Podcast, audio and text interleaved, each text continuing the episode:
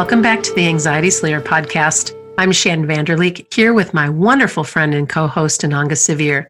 We come together weekly from Kent and Leelanau to share Anxiety Slayer sessions with you and answer listener questions from our inbox and Facebook page. Together, we share a powerful collection of techniques to reduce anxiety. This week, we're talking about getting through the things we face in life that can feel so overwhelming. Hi, Ananga. Hey, Shan. I was just realizing that it's like a month from today that I'll be heading to England and we'll be in the same room with you. And I'm so excited to give you a big hug and see your beautiful face. Me too. It's amazing. After 10 years of friendship, and we finally get to hug and laugh in the same space. Yeah, it's going to be fantastic. Well, today we're talking about something that's really important that all of us face as human beings, and that's getting through the things that come up in life, that we face in life, that can feel very, very overwhelming. And as you know, when the little things feel big and too much to cope with, it's usually a nudge that we need to slow down and take better care of ourselves. Yeah, something to watch out for with overwhelm. Sometimes there are the bigger events coming up that we need to prepare for and support ourselves for. And sometimes it's the little things that just feel too much, even the simplest things like getting up and making your bed. And that's when we really need to take care of ourselves and listen in. Overwhelm can be a response to anxiety, to change in our life, to trauma, exhaustion, physical or mental exhaustion, or depression. It can be an indicator that we're feeling quite low.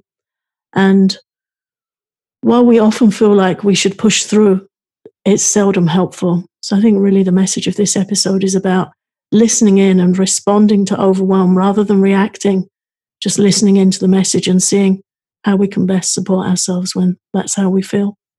Over the years, the pendulum has really swung for me, having been a person who used to push through and then inevitably hit a wall and my body would just refuse to cooperate because I wasn't listening. To now being really mindful of checking in and slowing down.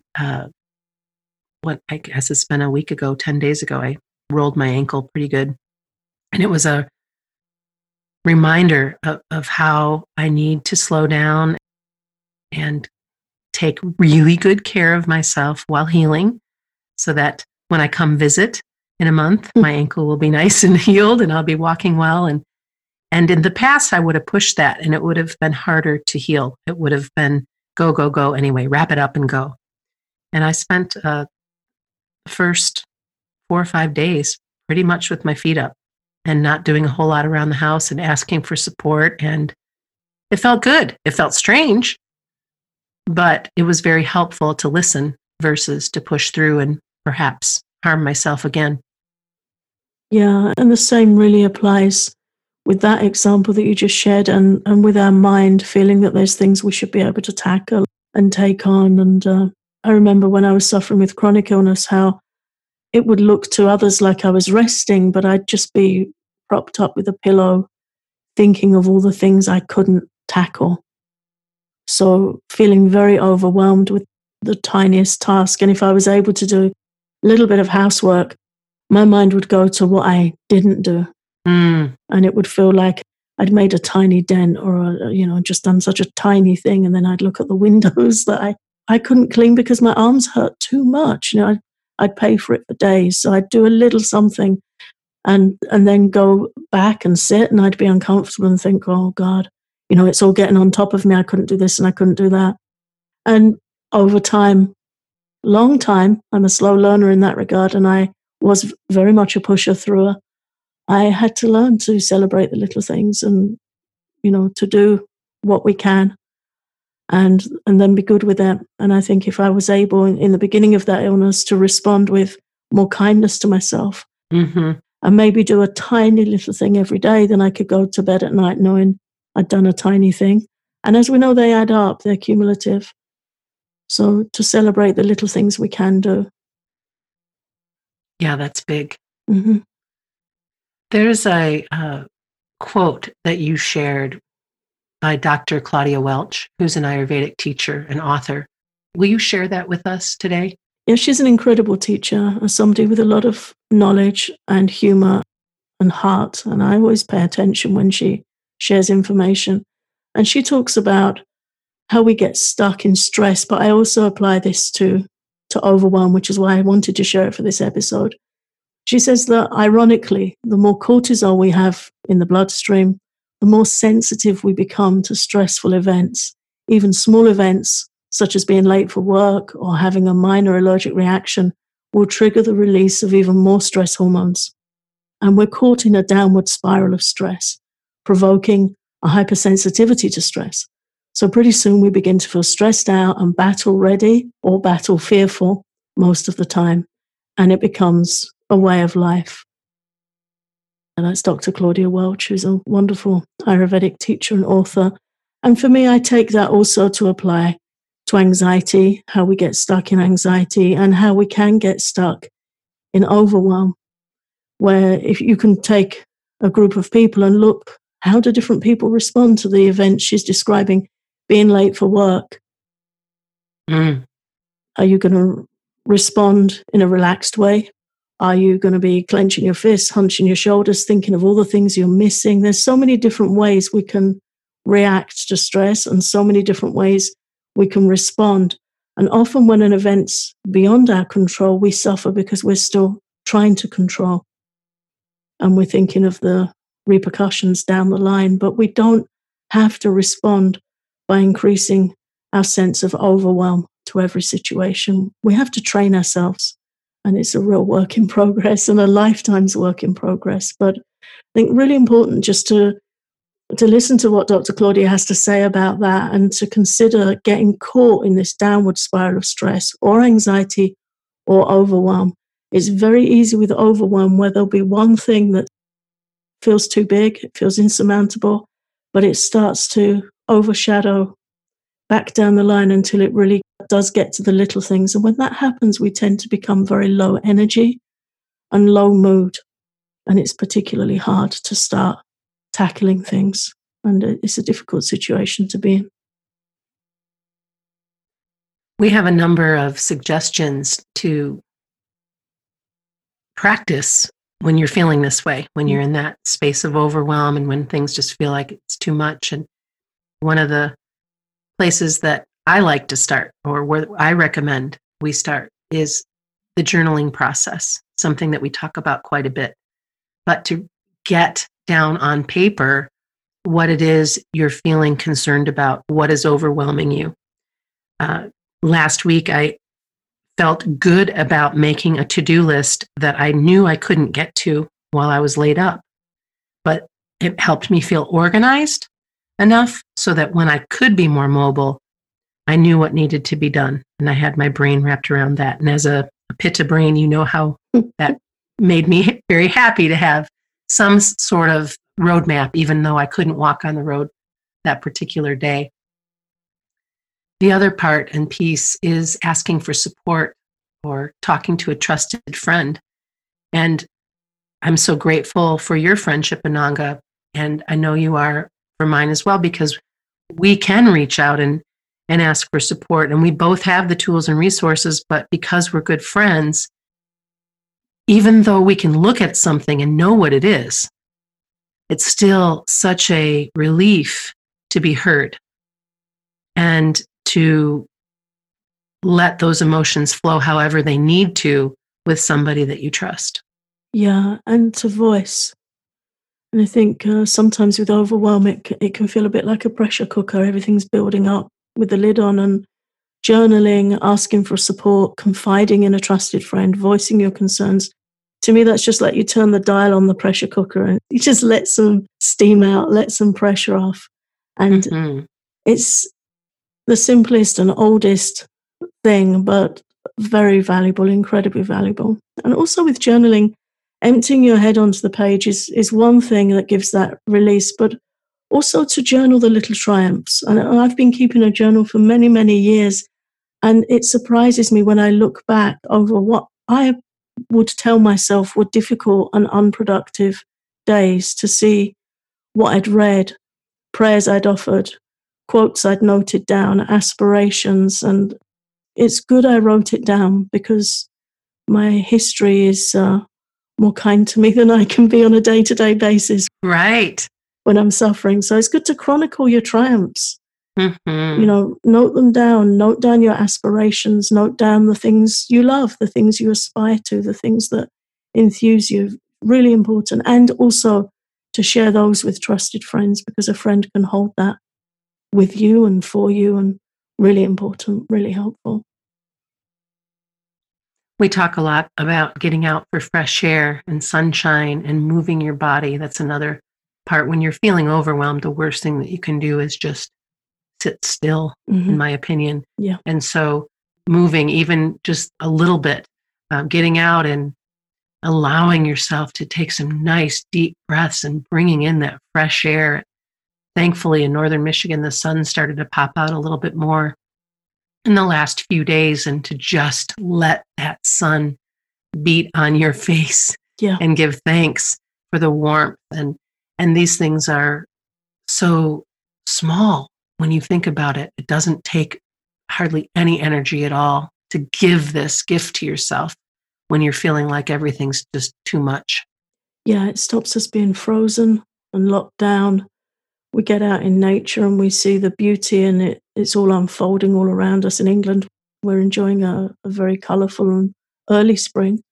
So I've been sure to go to the botanical gardens that I love as often as I can. And one way that I learned to cope with feeling overwhelmed, in my case due to trauma, was to take photographs of nature to really engage my senses, to lock my sight down. Mm-hmm. Then I like to touch the flowers, smell the flowers. Then I like to kind of zoom back and look at them in context with their neighbors. But really taking pictures for me helped me appreciate and become much more mindful, because I could go to a beautiful botanical garden and not feel like I was there due to overwhelm, just feel disassociated and too much coping going on within me to just breathe it all in. So that was one thing I started doing, to just be very present.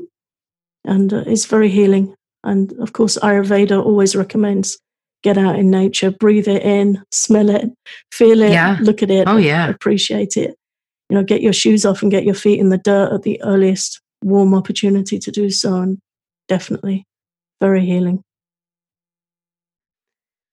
I enjoyed your most recent pictures of all of the trees, and, you know, being behind you in the season to see the new plant life and the trees and all of that, and just to see how you're caring for yourself is incredibly smart. And every week it changes. I know, it's so nice. New friends. This week we saw a ringneck parakeet up in a tree, in a bean tree, Indian bean tree, crunching away, and the pods were falling down by our feet. And last week we saw a beautiful nuthatch, and one week you see buds, and then the next week there's flowers. And right. It's so lovely. It's just really nice to be in step with the season. I think for me, that's the greatest cure for disassociation, is to really get in step with nature. And as we often teach with the mindfulness grounding practice, Shan, which you shared recently on our Patreon page, to really get our senses as involved as we possibly can. Mm-hmm. And another area that I think is incredibly important. As you know, Ananga, I have been making massage and energy work a part of my life for years and years and years. And just as things sometimes fall in alignment so beautifully, I had a massage set up last Monday, which was 2 days after rolling my ankle. And to move the energy through my body and to have a healer very gently, carefully working on my ankle, and to get that trauma gone. Mm-hmm. And then to follow that up with the energy work that I know how to do, and patting down my meridians, doing some Qigong, having this playbook in front of me. Okay, this is what I need. This is what I need. This is how I can best care for myself, so that I wouldn't get stuck in overwhelm about, oh my goodness, how am I going to do this when I'm barely able to get around. Yeah. All of that. And to just say, okay, wait, this is about what does my body and mind need right now? And it needed that massage, and it needed me to follow up with the energy work. Yeah. And it needs me to get on my yoga mat in the morning, even if I'm only doing a few asanas for my root chakra, just enough. Yeah. As the saying goes, the issues are in our tissues. And Dr. Vasant Lad, one of my favorite Ayurvedic teachers, teaches that a lot of trauma and stress and anxiety, it goes to our connective tissue, the fascia tissue in the body. So really stretching with yoga, qigong, energy work, and of course, EFT tapping is also energy healing. We're tapping to clear the blockages. We're tapping to release what's stuck and what's causing us emotional or physical discomfort. And massage, massage is just such a blessing for receiving that attention to the areas where there's rigidity and stagnation, and just moving that tissue, which of course then it informs our overall health and well-being, but it does come back to our mind, and it does come back to grounding and releasing anxiety. And all of those things contribute to feeling better, mind, body, and soul. This is a time when you deserve to nourish your mind with the things that inspire you. You know what they are: the music, the poetry, the books, nature, people, what's happening in your circle of influence. You know what is to be true for you. Those are things for you to really dig into when that low energy kind of grabs you by the tail. Yeah, nourishing our mind is really important at such times, rather than looking at what we can't do, coming back to looking at what we love, what inspires us, what gives us enthusiasm. There's a beautiful Sanskrit word which is applied to spiritual life, utsahan. Utsahan means enthusiasm, and it conveys a certain energy and cheerfulness to me, that word. That's what we need to get through things. When we have some enthusiasm, then our energy comes up and we can tackle anything. So instead of looking at what we can't do and zooming in on the overwhelm and making it mountainous and then letting it leach into other areas of our life, which is what the mind will naturally let it do, go to what you love, go to what inspires you, go to what nourishes and uplifts your mind and what brings energy into the mind. And when the mind is energized, then it can tackle anything. Right. And we do have a favorite Bach flower remedy for overwhelm, and it's Elm. It's an individual remedy. Elm is for when we feel overwhelmed by our responsibilities, and it supports us when we feel burdened, when we feel like we don't have any confidence or lose confidence in our ability to cope with what's going on in our lives. It's an excellent remedy. We've both used it. It's included in my mixture of drops right now, actually, that I've created recently, because I was starting to feel a little bit low when I was unable to get on with things and move around. And I knew what to do. I knew that Bach flower remedies would help, along with all of the other areas that we've discussed today. Yeah. Elm is one of my absolutely favorite remedies. And you can find it in most good health stores or Amazon or Nelson's online. It's different to Rescue Remedy, but the Bach Flower Collection has several individual remedies. And it's so effective. I can usually feel Elm working for me within 24 hours. I start to get a sense of possibility and hope. And the beautiful thing about Bach Flower Remedies is when you read the description in the store, it tells you what it helps, the negative state that it helps, but what often isn't expressed is the positive state that it brings. So Elm is for, as you said, Shan, when we lose confidence in ourselves or in our ability to cope, but it buoys that confidence up. The positive benefit of it is that we begin to feel a sense of capability and possibility, and it brings some definite light into the mind. I really recommend looking into Bach Flower Remedies, and Dr. Bach himself and his journey is quite fascinating, so well worth a Google. It sure is. Well, I'm grateful that we came together today to talk about overwhelm and all of the things that you can do to support yourself when you're feeling low. We also have a few more days left on our special offer for how to calm your fragile mind. If you've been thinking about the course, head over to anxietyslayer.teachable.com and you can save 25% with the coupon code PEACE. All of the information is available for you at the website. Thanks again, Ananga. I look forward to coming together with you again next week.